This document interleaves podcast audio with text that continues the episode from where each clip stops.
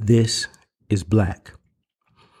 Some years ago, I got an opportunity to work for an institution, and my job was to oversee a broader range of projects um, specifically geared towards uh, multiculturalism, diversity, uh, a particular outlook in regards to how do we move this institution forward in an inclusive framework.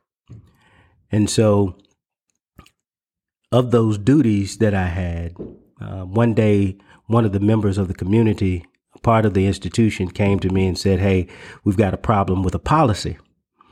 And I said, "What is it specifically?" And they laid out that this particular policy on its surface looked to be universal, but in its application really uh, actually picked out certain groups and actually affected them negatively.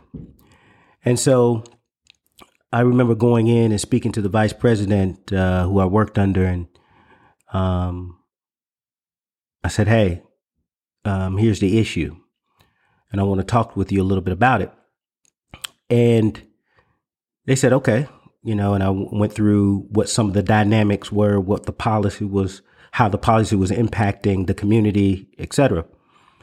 Well, as I was speaking, there uh, there was a moment where this my my superior, um, uh, the one I reported to, looked down, tore off a piece of paper, wrote on it, and then folded the piece of paper and kept it in her hand until I was finished.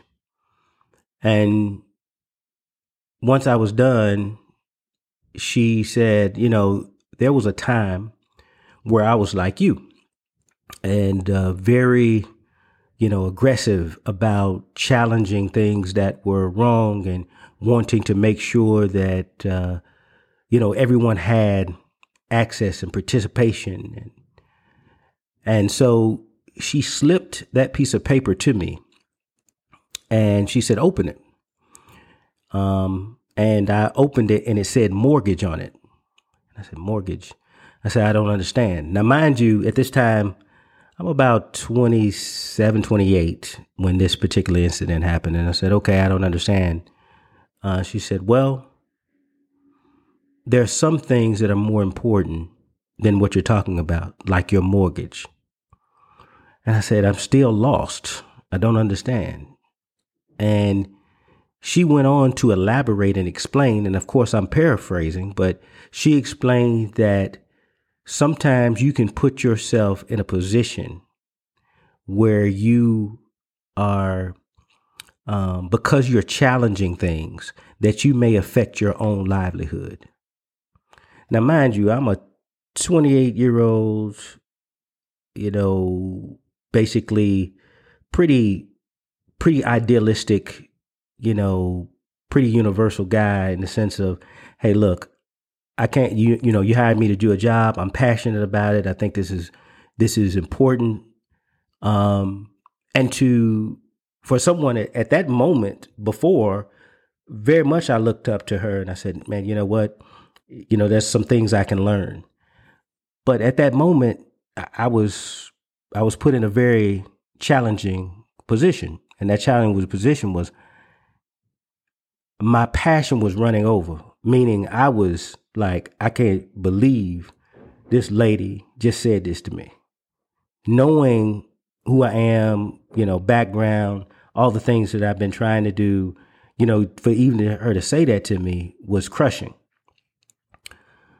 Um, but yet there was something that came into my mind at that moment that has forever stayed with me. And it, and it has driven a lot of my life going forward. I had a choice, and my choice was to take a stand on a position that I thought was reasonable, correct thing for us to look in and to do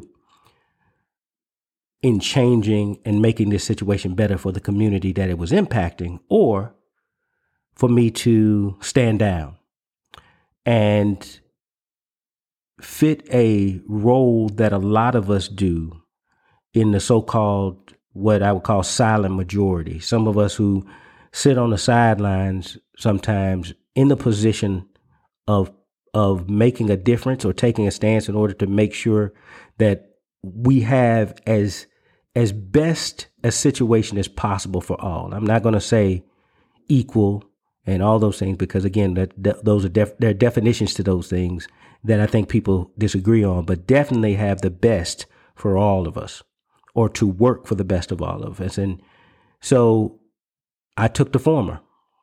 I stood my position and I said, well, my mortgage to the side for a moment.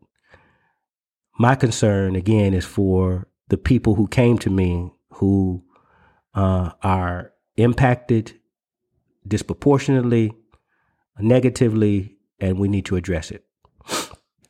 Now, from that moment, my relationship with this senior person was fragmented, but yet the point is very much, I think, clear in this in this discussion, is that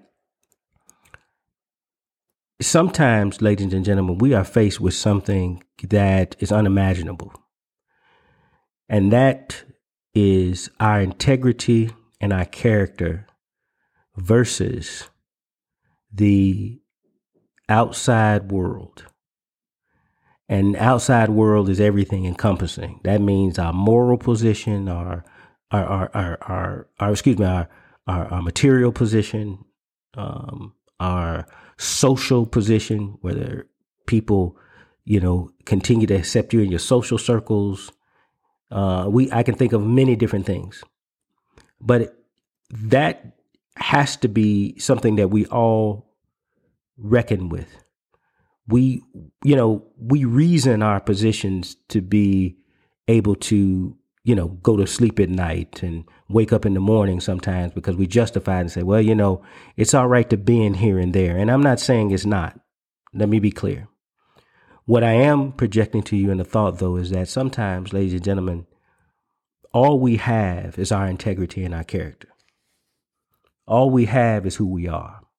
And once we begin to diminish that, once we begin to devalue it, once we begin to say, oh, it, you know, I can I can give a little bit more here. I can give a little bit more there. I can give a little bit more here. Next thing you know, you don't you find that you you've given it all. And again, I'm not saying that I have never had to, in other instances, compromise or make choices. And I'm and I'm and compromise is not a bad thing. But what I'm saying is that that is what we wrestle with every day: who we are, who we want to be, who do what do we want to convey, not only to the world, but the peace that we want to have within ourselves. So always remember that in your journey, in your, your, on your path, your integrity and character is the measure by which you stand. This is Black.